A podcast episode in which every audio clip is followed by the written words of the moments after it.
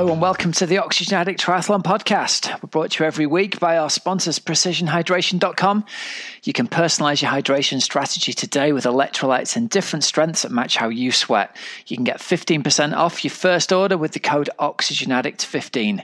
And we're also brought to you by Athletic Greens. Athletic Greens Ultimate Daily is an all in one daily supplement with 75 vitamins, minerals, antioxidants, and digestive enzymes. They're all whole food sourced ingredients. Listeners can get 20 free travel packs worth over £60 with your first purchase.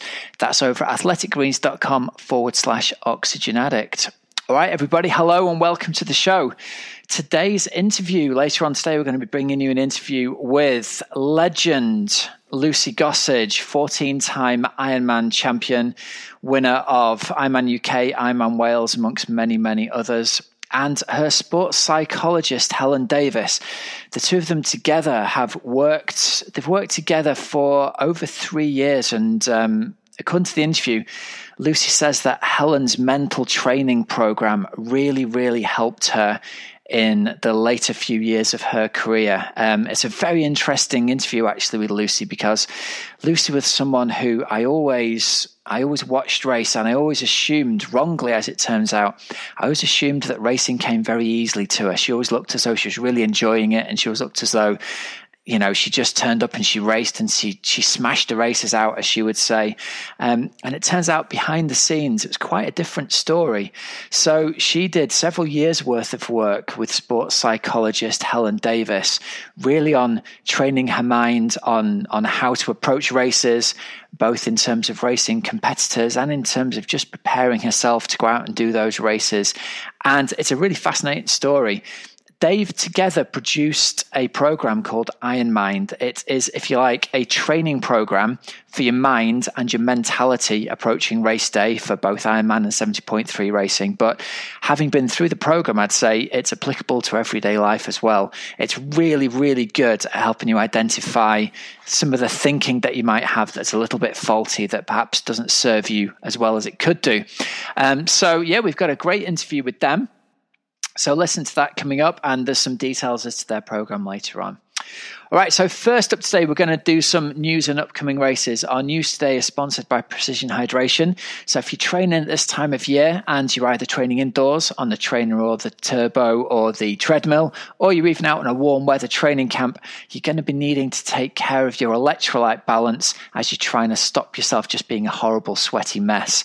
So as well as just losing water, you're also losing sodium and other electrolytes as you sweat, and you really, really have to improve the way that you replace those electrolytes. And precision hydration is a great way to do that. They've got different packets in different strengths from 500 milligrams of sodium all the way through to 1500 milligrams of sodium. So for particularly salty sweaters like me, it's been fundamental in, and I feel, helping me avoid getting cramps, especially in my calves. I was really plagued with this when I got back into turbo training again.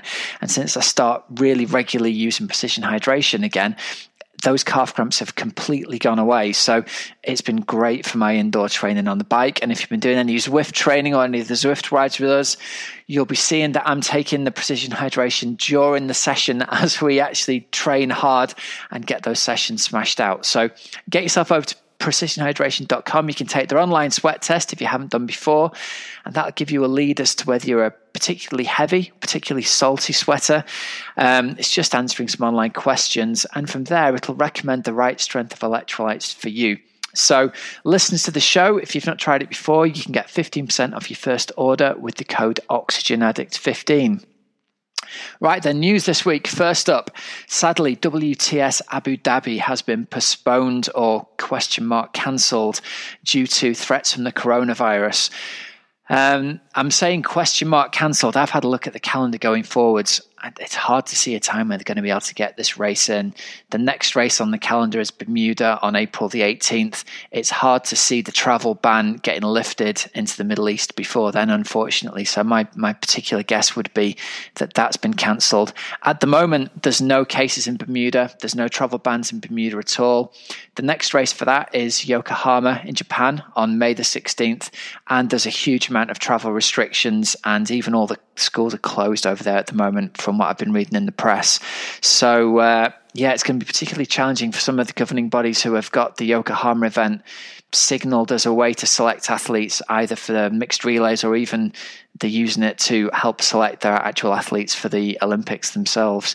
So a lot of uncertainty at the moment, unfortunately. So that's a, a sad state of affairs. However, somewhere it's not affected is this week's upcoming race down at Ironman New Zealand.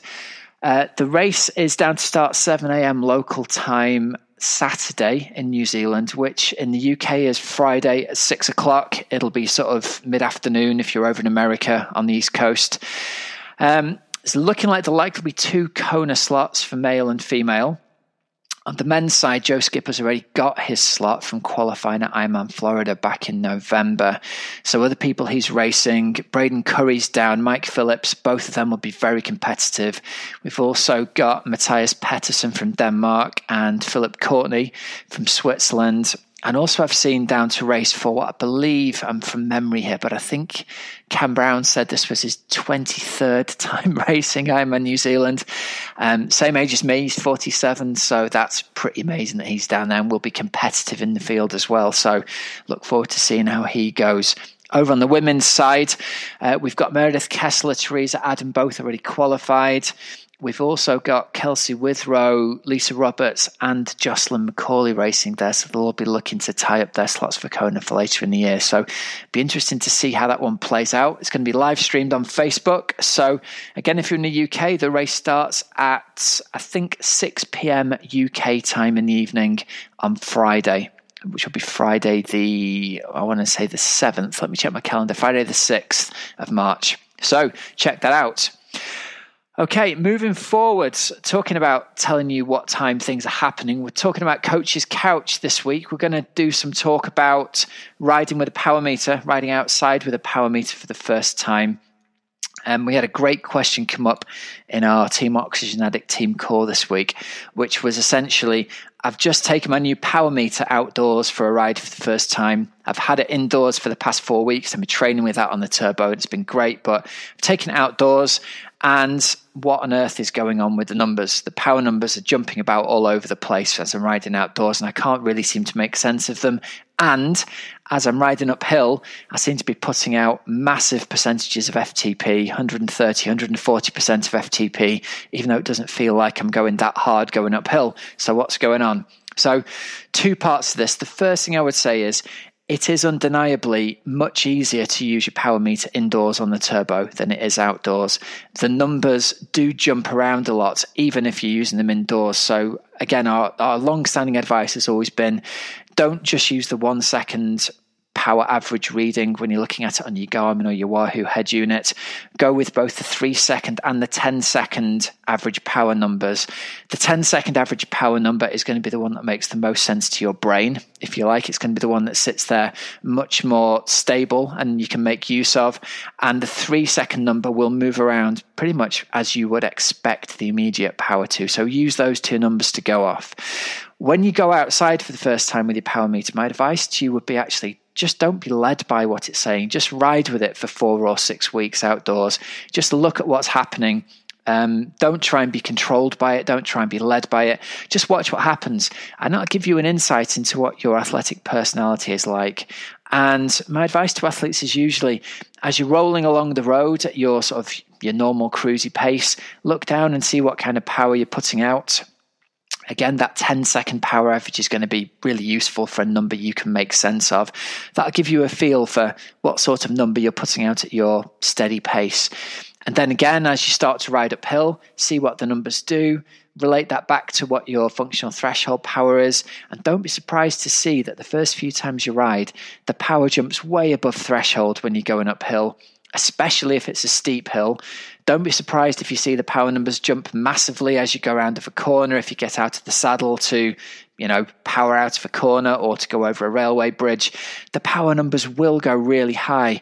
And that's kind of what the power meter is there for. It's there to teach you that how it feels isn't how it actually is to your muscles.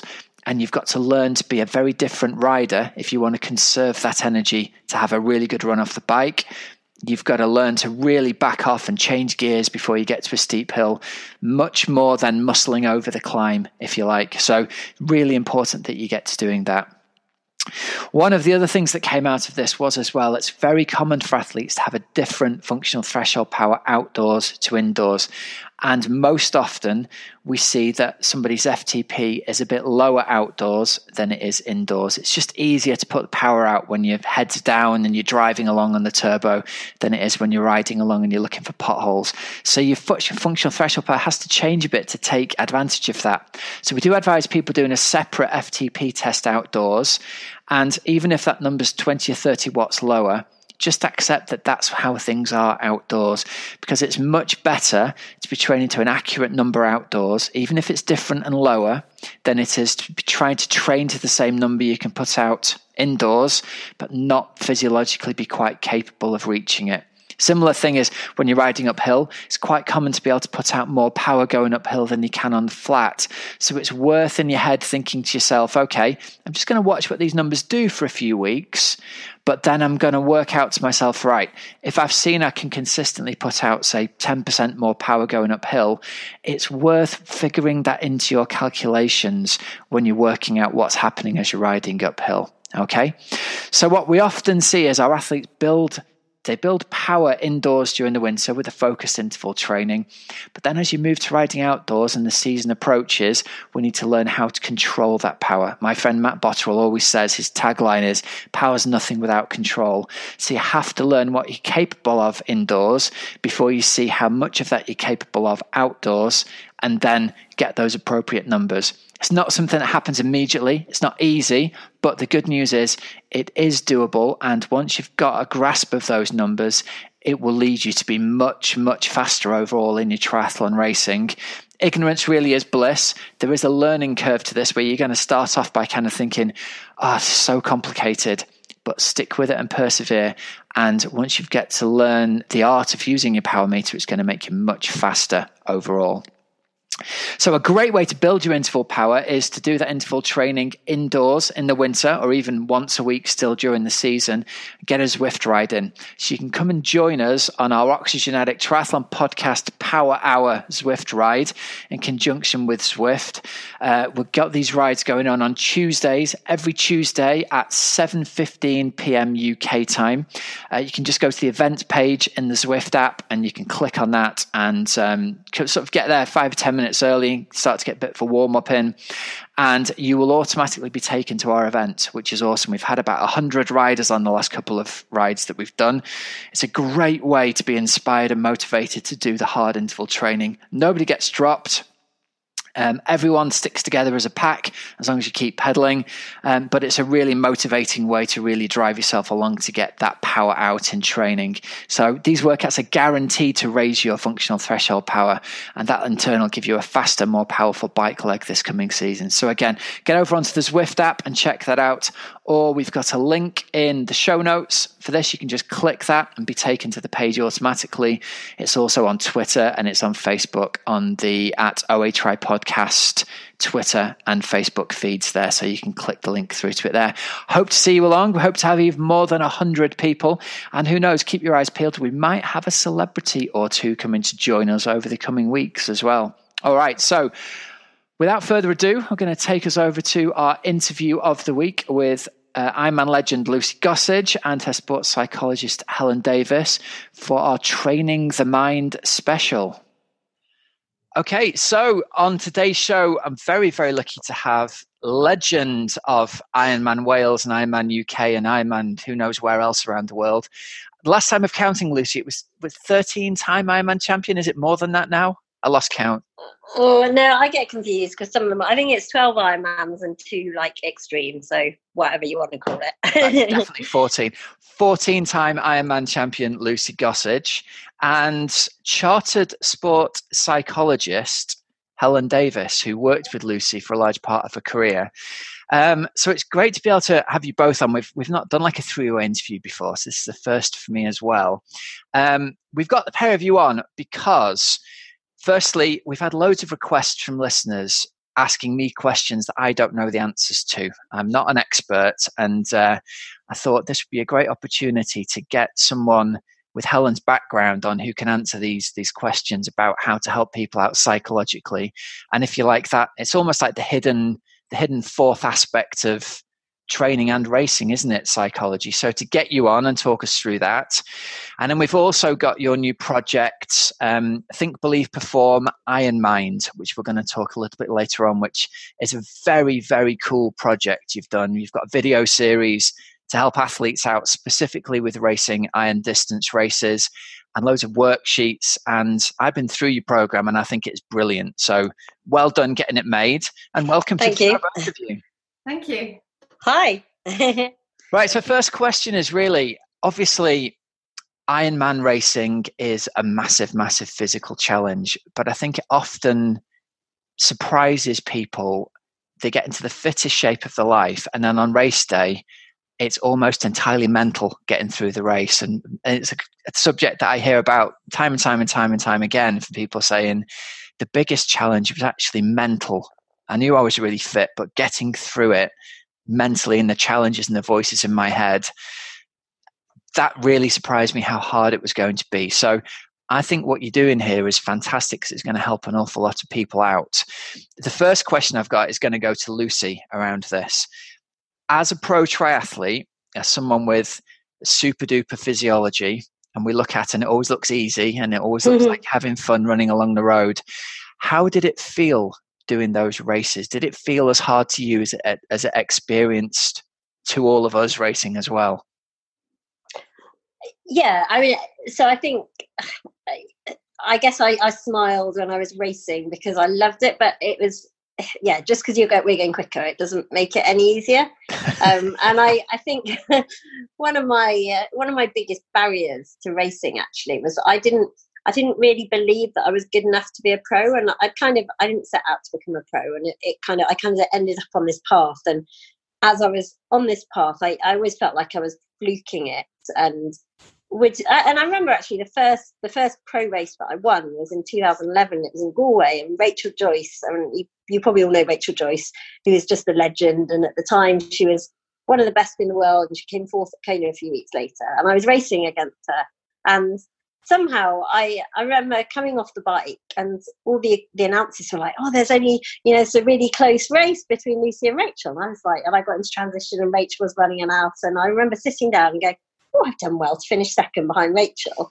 And then I was running along, I was like, you have still got a half marathon. You're running really well. And I, I could see I was catching her. And then as I was catching her, I was like, I'm going to finish second behind Rachel. And, and I had to like consciously, and I remember it so clearly in the race, tell myself, you can overtake her. You can you can you can be allowed to win this. And i'll never forget that because it was it like looking i guess i only realized this at, like looking back but that was kind of until i started doing some work with helen. It was the whole way i went through my career that i i didn't really believe i was a pro and i didn't you know I, yeah, I'd won a race, but it was only because so and so didn't turn up, or because I got lucky, or so and so had this problem, or um, and belief for me was a, a really big thing, and I think it was quite limiting um, certainly in, until I until I started doing some work to overcome it. Okay, and so at what point? At what point did you start working with Helen? When were you introduced to Helen, and and how did that all come about? So Helen and I used to swim together, um, and everyone knows that swimming is, is my weakness. And Helen, Helen used to always tell me swimming. She's like, "Well, of course you're not going to be able to make times if you say before the start of every swim you're not going to make." You know, it'd be like I don't know, making up the times, but 10 400s off six minutes, I'll be like, I can't do that. She'd be like, Well, of course you can't do it if you say you can't do it. And um, and then yeah, I think you were probably quite nervous, weren't you, Helen, about suggesting that we did some work together, probably thinking I'd be like, What?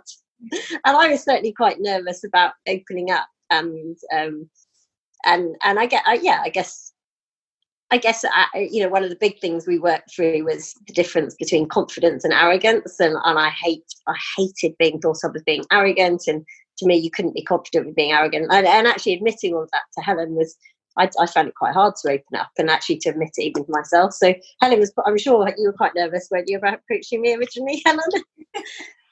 yes, I mean. Uh you know, obviously I knew Lucy in the, in the swimming kind of context uh, rather than the biking and the running. So we used to train together regularly.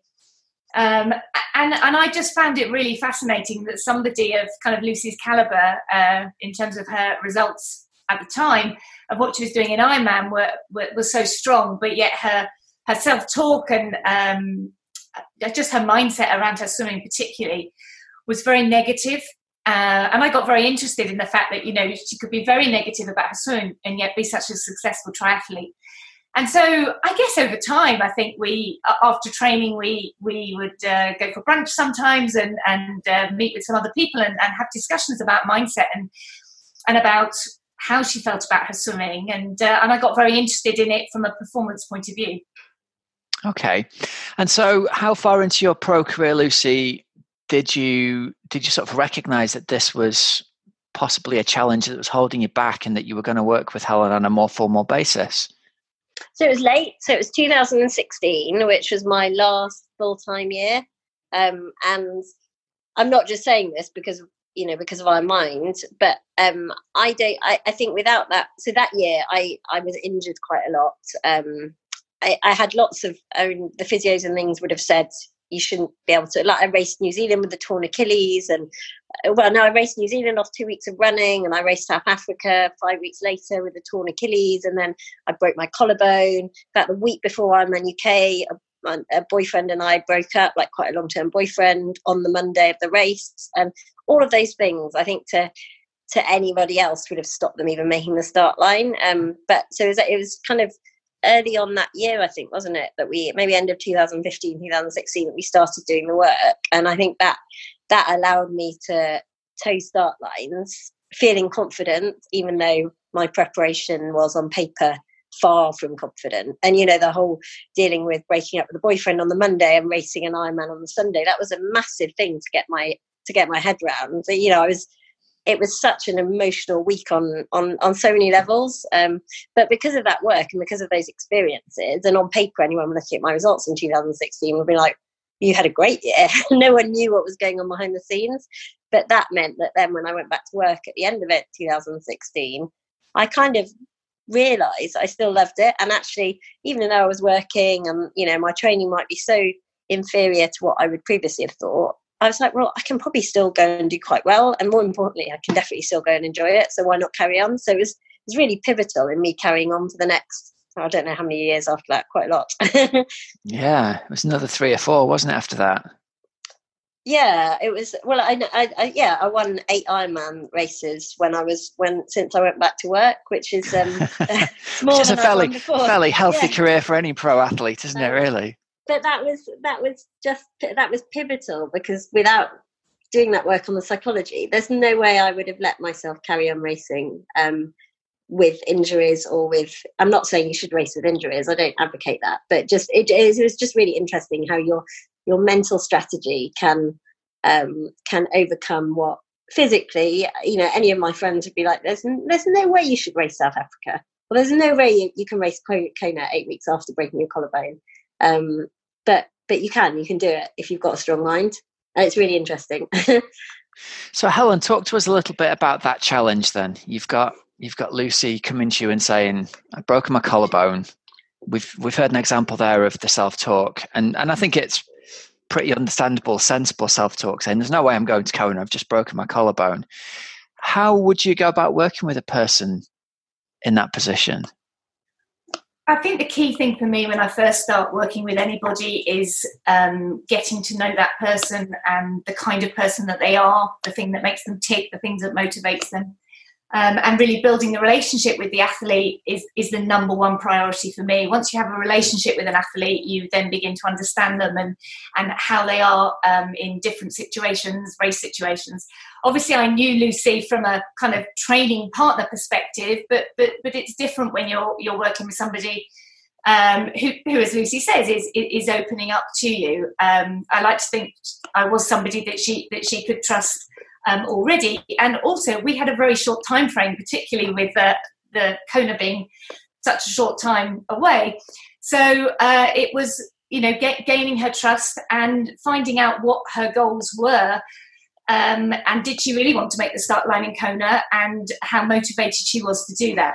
And I'm sure for all of you that know Lucy, she is an incredibly motivated person and, and when she puts her mind to something, Uh, she really wants to work hard at it. So for me, it was my role to be very solution focused with her and to tap into her resources to build those to ensure that when she got to that start line, that she could 100% be behind and back herself for the race. Yeah. Okay.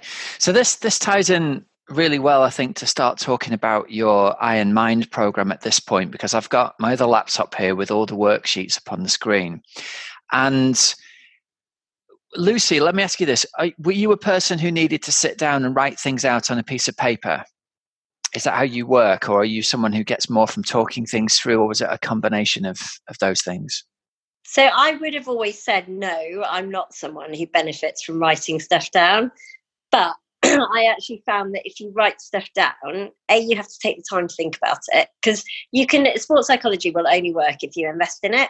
And yeah. you know, I can sit on the turbo and think all this stuff, and it's going around or on the bike, whatever. But actually, that's that's not the same as, as sitting down in a quiet room for half an hour, whatever, and actually doing that and investing every all of your energy into that. So I would have said no. I'm not someone who writes stuff down. I might write, you know, a scarebrain list, but I found it really helpful.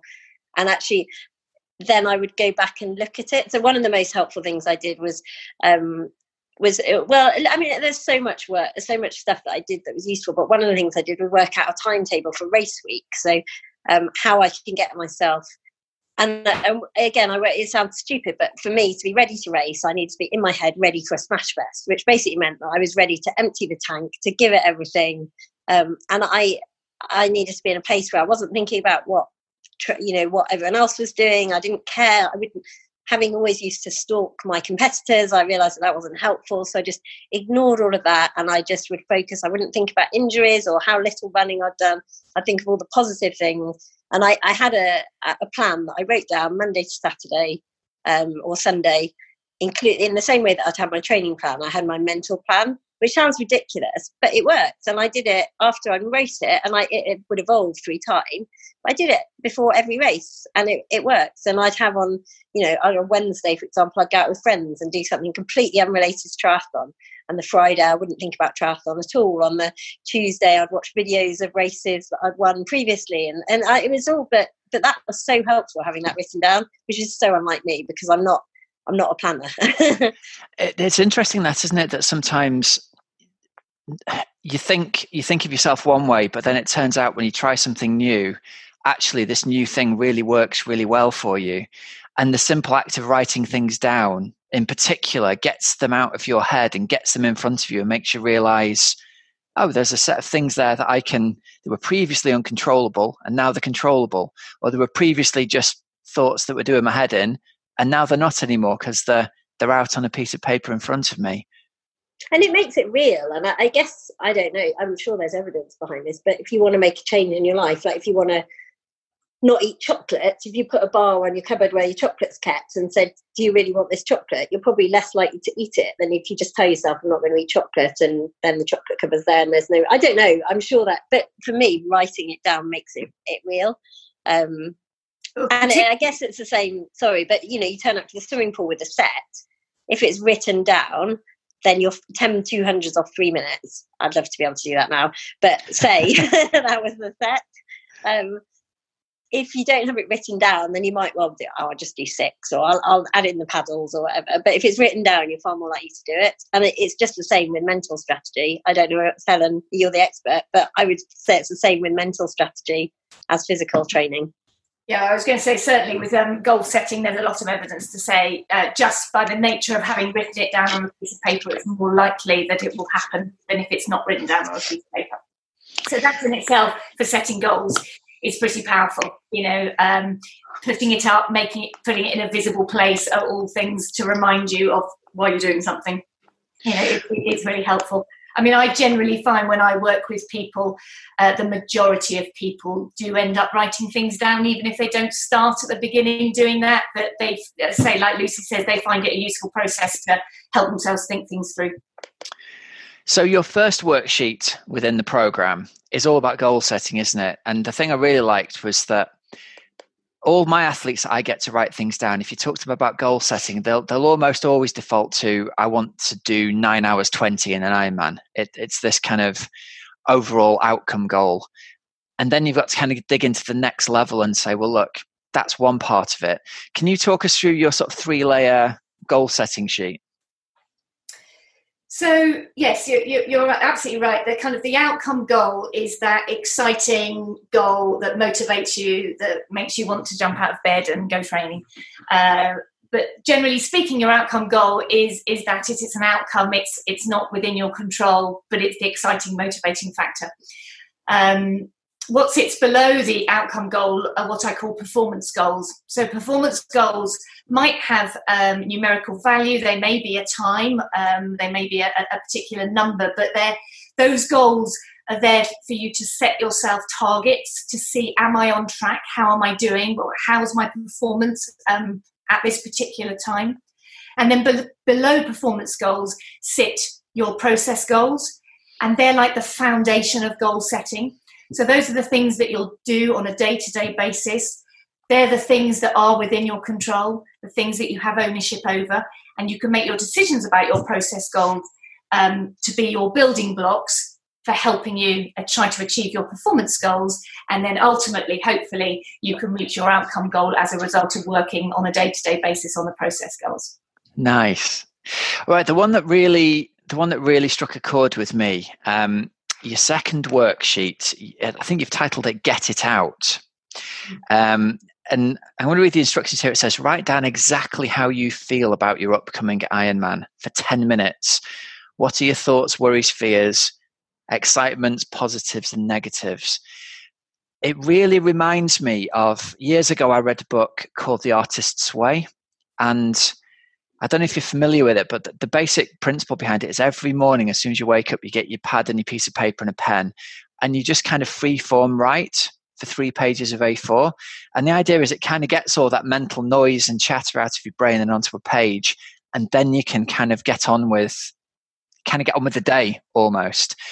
That seems really similar to your second worksheet and that idea of write down everything you're feeling, all the worries and the fears, get it all down on a piece of paper. Is that the is that the, the aim behind it?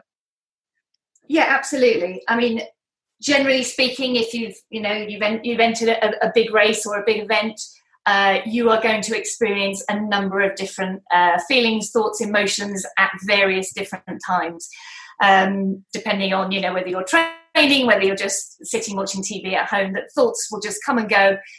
And, and that it's really a, a chance to really explore what those things are. And again, the process of doing that um, or speaking them to somebody are for you to really kind of understand what your general thoughts and feelings are about things. I'm a you know great believer in that we we develop habits in our thinking, and you'll probably notice when you do an activity like that that there are certain things that you think actually I've thought about that more than once, and I've thought about that quite a lot, and and then you can really begin to understand which ones are causing emotional responses. Yeah, and these, so, these, sorry, just uh, I, I, think these strategies can come into into the rest of your life. So, um, you know, last year I was trying to retire, and it was very much a it, it was a tough process, and and I, you know, everyone knows I, I didn't really want to stop, and yeah, I did Norseman, and then this idea of racing Wales came on the horizon, and I I hadn't really realised that until now, but I, I did exactly what Helen's just talked about trying to work out what are my reasons for doing it and are they the right reasons? And and they were and I did it. And you know most people would be like why did she do it? She's not going to win it. It's not she'll be really sad when she doesn't win it. But for me it was it was I went through that process and, and the why was was enough. And that was why I ended up starting it. And I actually then did the I was meant to race Patagon Man I did exactly the same for Patagon Man I realized that there was no why anymore. And if I was doing it, the only reason I would have been doing it was because I'd said I was going to do it. And there, I, you know, without having your your why, without knowing why you're doing it, then the sacrifices would have always are always going to be too much. So, um, and you can do it for anything. It doesn't have to be a, a triathlon. It can be any decision, big decision that you make in your life. Um, and I, I, had Chris Evans on. I love Chris Evans. I'm going off track here, but on Virgin Radio, and um, he you know he's his he talks a lot about basically psychology doesn't he? Um, but he was saying when you're making a and i've written exactly these words in a blog before so i think he's read it but you know when you're making the big decisions in life if it's not how a yes then probably it's a no. And he says you know when you we're trying to work out whether you want to do something um, give it a number out of 10 but you've got to take away seven because seven's just like maybe sitting on the fence. So it's got to be eight or more. If it's not eight or more then don't do it. Um, and yeah, that's not relevant to triathlon, but it's relevant to any big decision, isn't it? I definitely think it is relevant. Yeah, for sure. I think it's interesting to hear, and this will lead into the next worksheet, I think, Lucy. But it was interesting to hear you talk at the start and say, like, you kind of felt as though you, you had like imposter syndrome. I think was the phrase you used. You didn't feel you belonged mm-hmm. as a as a real pro. And it, it struck a chord because a couple of weeks ago I interviewed Chris McCormack, yeah. And he said virtually exactly the same thing. He That's interesting. He you know, obviously all through his career he he approached races like a prize fighter and would track his opponents down and talk about them in the press and try and get inside the head. And he was viewed as, as very arrogant and very unpleasant. And and he said in this interview, I felt less than them. I felt like the only way I was going to beat a superior athlete was if I could find a mental edge. So I would try every single thing that I could to, to beat them. And that was, yeah. it was all based in this feeling of him not feeling enough in himself to beat them physically. And so I've got two examples in two weeks here of two champion Ironmans. You know, you both won 15, 16, 18, 20 Ironman titles. But even at the very highest level, I wonder whether this is a common thread that runs through all high performance sport a feeling of, and I would never have guessed this, but a feeling of imposter syndrome and not feeling like you deserve to be there almost. Well, it's interesting. So I've got two examples of complete opposite. So um, Helen is good friends with Susie Cheetham as well. And I remember in, in 2015, so this was before the work that I'd done to Kona with um with Helen, we were going out to Kona and Susie and I were on paper pretty much exactly the same. And, you know, physically, we had slightly different strengths and weaknesses, but really we we you know we'd raced each other a couple of times. We were pretty much bang on the same. So we should have gone in with the same expectations. And susie was going into that race telling herself she was going to be in the top five and she would be disappointed if she wasn't going to be in the top five or six i was going into the race saying all i want is to be in the top 10 and funnily enough she she finishes sixth i finished 10th and and that's you know it was just it's really interesting looking back that Susie was really confident and her voices were telling her she was going to be in the top six. And I was just going to say if I have a really good day I could just about scrape into the top 10 um, and then interesting that same year we went out for so one of my big things as I said was confidence versus arrogance. And um, mum has never done anything competitively and she's always brought me up that you know that arrogance is a an attribute that you don't want to have and um, I guess that's why I struggle with confidence. And even like applying for university, I never thought I'd be good enough to get into Cambridge, etc. But anyway, we went out for dinner with Lucy Charles before Lucy Charles was anybody. Um, and she was an age grouper that year, and she was so confident about winning her age group. And Mum could not get her head round. You know, Mum and Lucy know each other quite well now. And Mum could not get her head round how Lucy Charles could be could be so confident that she was going to win her age group. And to mum that was arrogance, but it wasn't. Lucy was just so confident in her abilities. Um, and, and that translated into her performance and has, I'm sure, translated into her performance going forwards. Yeah. Okay. Helen, do you want to speak a little bit to that about the idea of, of limiting beliefs and the way that they can the way they can affect our performances? Yeah, I mean, it, it, this is uh, something that we explore in um, particularly the, the, the, second video uh, it's something that I work on generally a lot with athletes. Is, is um, and, and, one of the things that I did with, with Lucy is um, many athletes come to me and feel like they are being hindered in some way. Um, they at the time they they might not be quite uh, have clarity on, on why that is, but exploring people's kind of belief systems and the, the habits that they have in their thinking, that that can often be something which they do feel is limiting them ultimately in their, in their performance. So um, I spend a lot of time looking at what people's belief systems are like and exploring the kind of the types of thinking that they have habits in um, and you know why they're saying those sorts of things to each other particularly about obviously in relation to their performance and then uh, we we work on learning to uh, once we've explored those beliefs then to challenge them and dispute them. And we tend to look at them from a kind of pragmatic basis looking at logic and sense. Um, and that was something that i did a lot of work with on lucy. Um, you know she talks about the imposter syndrome that she had um, and really didn't believe that she deserved to be where she was. And when we sort of took it, the bare bones of, of, of um, her performances, and you know, there in black and white on a piece of paper was a list of, of her successful results. Um, and she found it very difficult to kind of marry the two together. Well, yes, I, yes, I have got these results, but I feel it, I feel in this way. Um, so we, we very much explored the logic behind that and the sense of continuing to hold beliefs that actually are not actually true.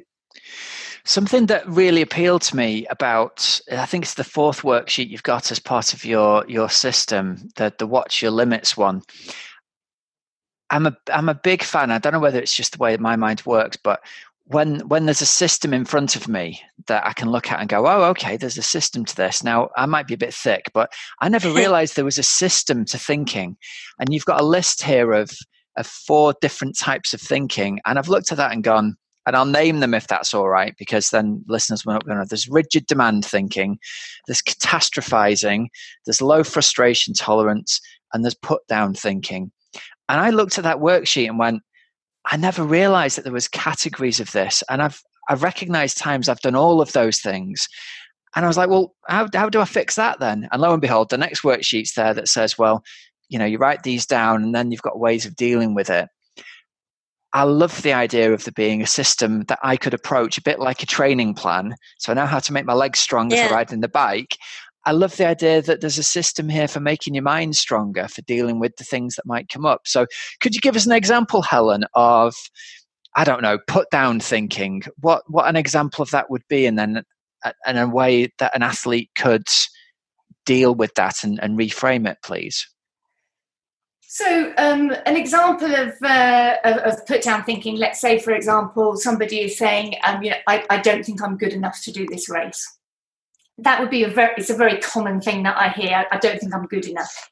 Okay. Um, we'd explore that phrase in terms of good enough. What, what does enough mean? Um, but, but, but when you're looking at that, um, that, that, that would come under a category of generally a put down type of thought. You know, it's like, I, I'm not able to do this. I don't believe that I've got the resources to be able to manage what is ahead of me. And that generally can raise some, what I would call kind of unhealthy um, emotions like high anxiety and things like that, which can actually uh, obviously have a big impact on term, in terms of performance. So what the fit or the framework that I would use to address that is to really try and challenge the belief behind that. So, what evidence do you have that says that you are not good enough? And generally speaking, it comes from that person itself. So it's like, well, do you have evidence? You know, have, have, is it written down anywhere that says that you're not good enough to do this race? Well, no, the person probably says it's not written down anywhere. So, so where, where does this evidence come from? Um, and you start exploring why why a person is is believing that. And it and it might be that maybe they've had some poor results but they're forgetting about their better results. And they're thinking oh well i didn't manage to achieve this but they're forgetting what they have achieved. And so you're looking about uh, behind the logic and the sense of what they're actually saying and then challenging them with questions such as well what what are the advantages of you continuing to think it, are holding on to this belief? You know, is it helping you in any way? Mm. And generally speaking, when we're holding on to limiting beliefs, they are not helping us. You know, they're not helping us move forward. So it's all about working to try and reframe that and change it to a much more logical, realistic, evidence based statement. So it might mean preparation has not gone well in the lead up to a race, but it doesn't mean to say that you're not then good enough to complete it. So it, I, when I'm working on, on thinking, and I, and I hope that this really comes out in the videos, is that the language that people use is so powerful, and just a, a choice of a small word can make such a difference to your belief about something. Um, so that, that it explores that in the videos and gives you examples of different words that that that can make you hold on to these limiting beliefs and how just by altering and changing some of them it can make such a difference and have a bigger impact wow okay and lucy have you got examples of this from from you could share with us of how you managed to change your thinking around that imposter syndrome to, to I mean, not- I, I think one of the most helpful things was was challenging because actually, like Helen's just said, it was irrational. Like when we started working together, I'd won a lot of races, I'd beaten lots of big names. So it was, but I was still write myself off before the start. Like I'd look at a start list and I'd go, "There's no way I can beat her. No way I can beat her. No way I can beat her." Even if I'd beaten them, you know, two months before, um, and that's irrational. But it's only when you write it down and you you chat, you know, it's on paper. And, oh, sorry, my battery was just went. Um, on paper in front of you that that you realize that it is irrational and and as a rational person it's very hard to challenge something that is written down on paper in front of you. So it's a lot of it is so it's so simple. And like you say, you kind of read it and you're like, well, that's obvious. Or you hear it and that, and it is obvious, but it's only obvious when you when you understand it. And um, and, and you know, different people, Helen, don't they have completely different um different approaches. So so Tom and I were just doing this turbo session together, and it was um, I was just thinking about this now. It's probably again going off tack, but it was five by five minutes. Um, and I set myself very conservative targets, hoping to beat them.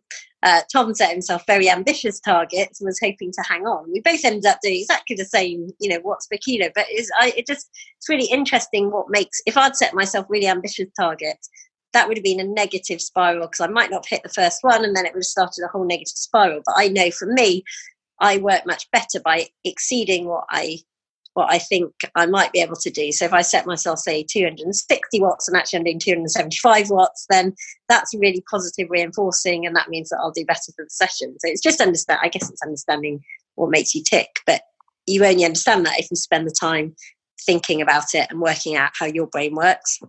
Yeah, it's interesting that you you you don't know what you don't know almost you don't realize that a thought's irrational until someone yeah. puts it down in paper in front of you and you go well hang on. I've why am i mm-hmm. thinking i can't beat that person? I've beaten them three times before. Clearly that's illogical.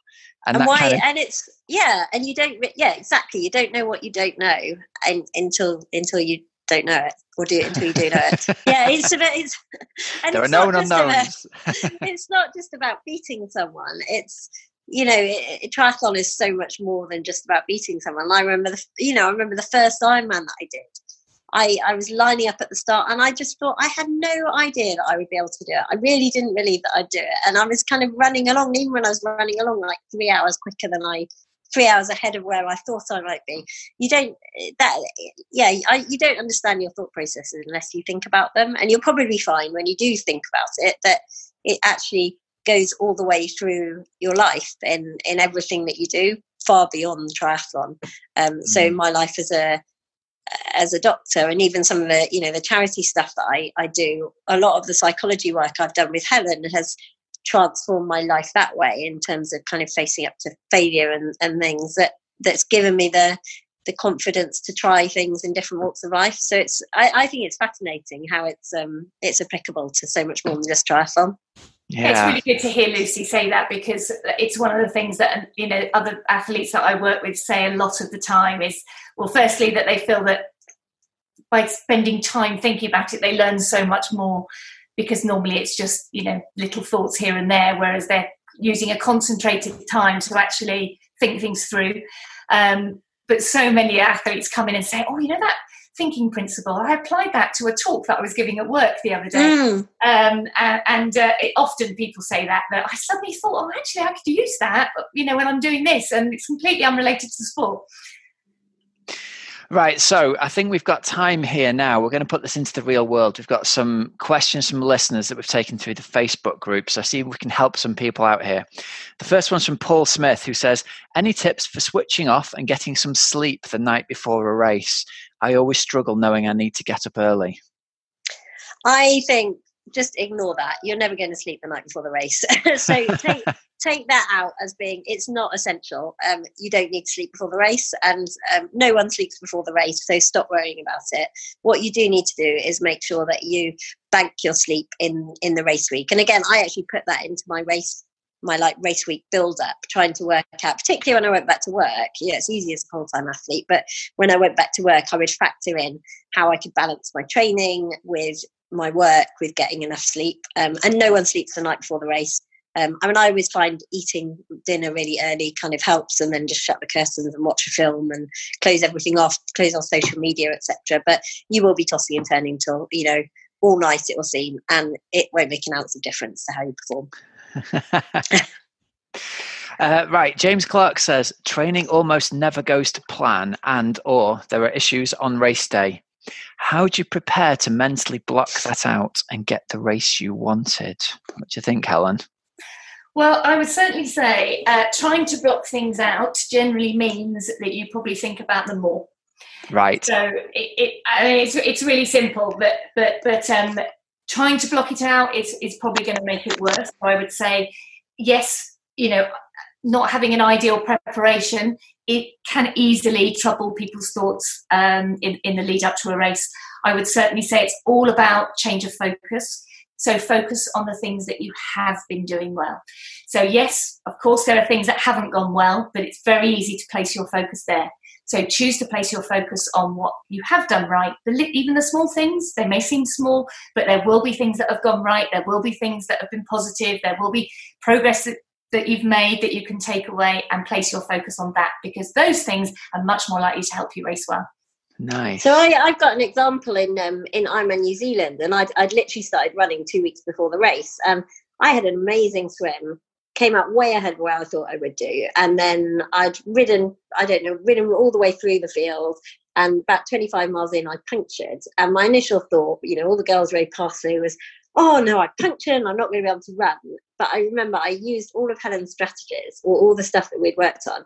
And I ignored the puncture and I just told myself, you've had a great swim, you're three minutes further ahead than you expected to be, forgotten about puncture, didn't think about the fact that I wouldn't be able to run. And and that was really helpful, just ignoring the puncture, focusing on my excellent swim that had given me all that time. So and it completely and I finished second in the race in the end. But um yeah, completely changed. Would have been very easy to give up at the puncture and think, yeah, well I haven't been running anywhere, it's fake, just pull out. yeah. All right, so here's a question for Lucy from Ian Bettis. How important has your mental strength been in helping you to adjust from being a professional triathlete into your, your life post triathlon career? Um, I think I alluded to it a bit in terms mm. of knowing my why, and it's helped me retire at a time that is right for me. And I didn't know what was right for me until I got to that point, and it turned out that Wales Wales was the right time, and Patagon Man was, would have been one too many. Um, so I think it's it's helped me retire when you know when I was yeah retire at the right time and and be very honest with myself. Because I you know without being arrogant I think I could have carried I could carry on racing and get lots of fourth places in lots of races and still make quite a lot of money from it. But that's not the reason that I've ever done it. Um, and I think thinking through all of that has been really helpful. Um, and yeah, again, we've talked about it, haven't we? It it it goes into every aspect of life in my life as a doctor and what my career, how my job's set up, what is important to me, how I spend my free time. It's all um yeah, even you know, even now doing turbo sessions or whatever, I don't need to do a turbo session, but yeah, I still I still want you know, I still do it. So um I didn't answered that very well. But yes, All right, question for Helen. This one, I think, from Robbie Ryan, who says, I'm mentally strong in the swim and the bike, but as soon as I get on the run and it starts to hurt, that voice comes out telling me I'm rubbish and the self doubt takes hold. How can I remove or fight that? It's probably my biggest weakness. So I would say preparation, preparation, preparation you know um, this is exactly the kind of thing that we talk people through in the videos is that you know being just as you prepare physically for something you prepare mentally for something. If you know that that's a weak point in your race you know that that happens to you often then i would certainly say if i was working with you you know i, I would make a plan for that time so that you you if this happens then i'm going to be doing x y and z and and exploring what's going on what those thoughts are typically that happen at that moment and then work to change the thoughts do something different distraction whatever the technique might be that works for you but so when it comes you know what you're doing i think it, it's definitely worth reframing that question around the whole thing we've just talked about you don't have to be a slave to the things that your mind tells you. I think that's the biggest story that the two of you are given across here. There's just like you wouldn't try and go and do an Ironman without doing any bike training. Maybe we should also think we shouldn't try and do an Ironman without doing any mental training because I'll tell everyone now your legs are going to hurt at some point during the marathon and the, the brain's going to say to you, we could stop and have a walk. Like everyone's going to go through that. So it's probably the person who is the most prepared for that who's going to be most successful rather than I think, you know, Lucy will say herself, she feels just as bad as anybody else in the field at that point. You're just somehow dealing with. I mean, how did you deal with that, Lucy? I'm sure your legs hurt as much as anyone's during the race at the speed you were running at. What sort of mental battles were you having as you were racing at the 22 mile point of the marathon? Oh, God, loads. I mean, yeah, I, I, mean, it depends. It depends very much where you are in the race. And people think if you're winning the race by 10 minutes, that is easy. And I actually think that's harder because you've got a lot of time then where it would be very easy to let your brain just say, You're going to win this. Yeah, you're amazing. And actually, as soon as you start thinking that, that's when you mess up and you end up, you know, forgetting to drink or eat or whatever. Um, so it can be just as hard if you're if you're winning. Um, and but actually i think the most rewarding races for me have been the ones that i haven't won but the ones that i've really emptied the tank or where i just like i remember with um was it 2000 and yeah 2017 Ironman UK and my bike had broken. The, the forks had cracked on the Friday before the race Friday of the race week and I had to get out my old bike from the turbo from the garage it was set up completely differently. I got to Bolton at like 10 o'clock on Friday night ate a, like had a mini bottle of wine and a big bag of crisps and a roast chicken. I was like this is not but um this is not Ironman prep. And um, anyway, I did the race and I started the run. I was in the lead, but oh my god, I was in agony. Like my back is because it was a complete different position. And then uh, who was it? Diana Riesler was was catching me on the run, and I just I was in a world of pain, and she was catching me, and God, the amount of mental strength I had to use to to get myself to that to that line, and um, yeah, actually, one of the things I did was tell myself because one of the phrases that I realized for me was being an everyday pro, and that was kind of what tapped me up as you know that's how I kind of like thinking myself. And um, I was running along, and I, I, was literally hardly running, and I ran this thing: "You're the everyday pro. They don't want the Germans to win this race. They want the everyday pro to win this race." And but that's how I got myself through it. But I did a lot of step counting. Um, I'd, I'd always do that, and I still do that even now, like just on the turbo count steps and um, count my pedal strokes to get through the last minute or whatever. And that's a good distraction technique for me. So, Helen, let's talk about that just very briefly, because that's something that's well recognized as being effective, isn't it? Just just counting the steps or counting the pedal strokes. What's the psychology behind that actually working? Because it definitely does yeah i mean you know distraction is is, is one of a number of te- techniques that you can try. It will work for some people it won't work for other people. It might work in one race it might not work in another. And that's why i would really encourage people to explore different techniques because um, they can work at different moments and don't try one and then just dismiss it as not working. Just like anything if you want to get better at something you have to practice doing it. And when, when you're changing habits or you're in a world of pain, um, it, it's a lot harder to, to be as effective as possible in that moment. So um, I would certainly urge people to, to explore different things and to try different things because you know all the techniques that, that I worked on with Lucy and, and the ones in Iron Mind um, are all evidence based. So they're all techniques which have been tried and tested on athletes, and athletes say that they have made a difference and that they can work but it's not a, it's not a quick fix. Like i think that's the the number one thing that i would say. Like it doesn't it doesn't just work. It's not like you can watch a swim video and go to the pool and suddenly you're swimming 20 seconds 100 quicker. It, it doesn't work like that. You need to practice it and implement it. And like helen's just said you know someone's tip of thinking getting the back end of the stroke will work for some people and some people might need to think of something completely different and you might want to mix and match it. And it's exactly the same with mental training as it is with physical. Um, and it, it will work if you invest the time in it, but you have to invest the time in it and um, and treat it as a as a session. Um, but if you do, I, I, guarantee it will revolutionise probably your your performance, but also your enjoyment of racing, and you'll learn so much about yourself as a person as well. Well, that takes us around nicely to uh, to talk about the program. I think to wrap this up, doesn't it? Helen, tell us about where people can find out more about your Iron Mind program if they've had that interest peaked listening to the two of you chat today. Yeah, well, you can uh, you can go to uh, my website, which is thinkbelieveperform.co.uk. Uh, you'll see um, the Iron Mind uh, uh, there on the menu, and you can you can get a really good overview, I think, on the website of, of what's in each video. Um, as as you mentioned, there are activities to go with each video, which I would certainly recommend that you'll get more out of it if you do invest the time in doing that. Um, and and yeah, um, sign up for it and uh, let us know what you think. We uh, we we we hope it can make a big difference to people. So we've got a series of six videos. They're all 20 to 30 minutes long, and with each video, there's two or three or four worksheets that go along. Um, and and I will say, like sitting down and doing the worksheets has been a really interesting exercise for me. I've learned loads about myself. Much it sounds like you did as well, Lucy. You sort of go, how how have I been thinking that? That that isn't logical. It, there's no evidence for it. There are there are things within us that are rooted in our psychology from childhood or whatever that you, unless you bring them out to the light and have a look at, you don't realize quite how much they're driving the car on a day to day basis. Sometimes. Yeah, um, and it's not it's not rocket science, but but it's so it's so interesting when you learn about it. yeah, it's it's not what's that phrase? It is easy, but it's not simple. Like you have to actually sit down and do the work, but yeah. it's not easy doing the work. The fact that it's not complicated doesn't mean it isn't effective, and I found that really interesting doing this.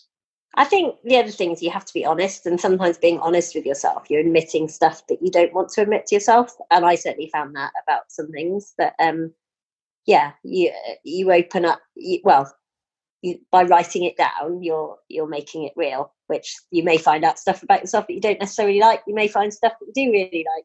Probably a bit a mixture of both. But um, yeah.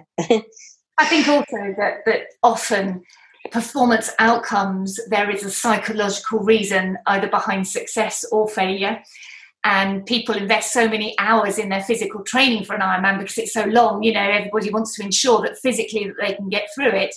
Uh, but the balance of that physical training versus the mental training is usually um, very, very different. Um, so I, I, like to think that this is an opportunity for people to invest some time in that in that mental training and, and hopefully see a big impact that can actually change performance outcomes. Yeah, I think so. Well, well, listen, thank you both very much for your time. It's been really interesting to talk to you both. Uh, the website again, it's thinkbelieveperform.co.uk. And Helen Davis, Lucy Gossage, thank you both very much for joining us, and I hope we can speak to you again soon. Thank you very much, Rob. So great stuff there from Lucy and Helen. I really highly encourage you to go over and check out that Iron Mind program. Links in the show notes. I've been through about the first half of the program. They gave me access to it to, to give it a bit of a review, and I really rate it. I'm somebody who had to be very much encouraged to sit down with worksheets and do the work, but I've been really amazed at the difference it's made to my thinking going through some of these worksheets and the difference about how I felt about not just training and racing, but some of the other situations in my life as well. So, uh, yeah, don't dismiss it without trying it. That would be my advice to you. Lucy Gossage didn't get to be a 14 times champion just randomly. A lot of this hard work that she did, that she classes as training, wasn't physical training, but it's just every bit as much uh, training and preparation for the race as anything. That interview was brought to us by our new sponsor, Athletic Greens. So these guys contacted me and said, hey, give our product a try. There's one scoop of Athletic Greens Ultimate Daily. It's uh, it's like a almost like a, a shake that you mix up with water. They've a little 12 gram scoop of quite fruity smelling green powder. You just put it in a in a little bottle and you shake it up. Tastes quite nice. I was very surprised actually. I've got to be honest, the way it looked, I thought I didn't wasn't thinking it was going to be that great, but it's quite tasty actually, quite fruity. And with one of these scoops, it's got adaptogens, antioxidants, prebiotics, probiotics, digestive enzymes, all from a superfood complex that help support the body's nutritional needs. Um, it helps with energy, immunity, digestion, and recovery. And I figured I'll give this a go. I tried it for 30 days during the period where, during January of this year, actually, when I recovered the health and wellness special and I was really focused on getting my health on track. I was doing the Thriva blood tests and I was really focused. And I thought, well, I'll give this a go. And I was really surprised by how much better I felt at the end of that month than at the start of it. Now, albeit there were other things I was focusing on as well, and it's not just down to athletic greens for sure. But I really liked the product. It tasted great. It was really useful when I was traveling. They got these natty little travel packs you can take um, that you can just slip into your sponge bag.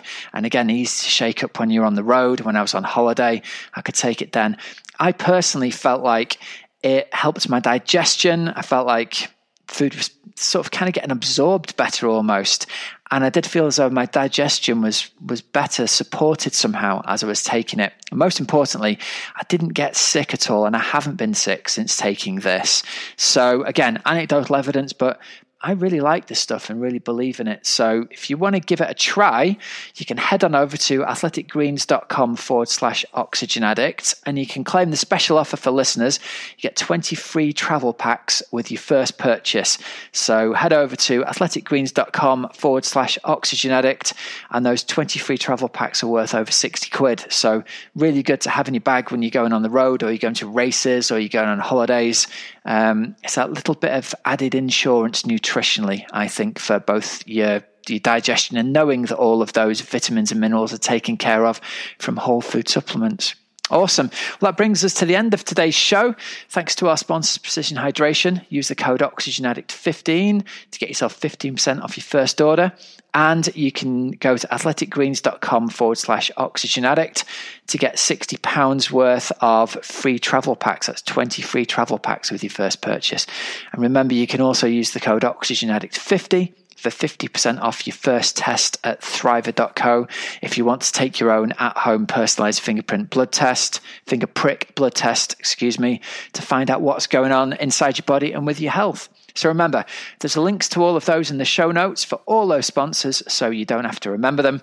And until next week, when we'll be back with the results of Ironman New Zealand, have a great, safe training and racing week, everybody. I'm Coach Rob Wilby, and you've been listening to the Oxygen Addict Triathlon Podcast. See ya.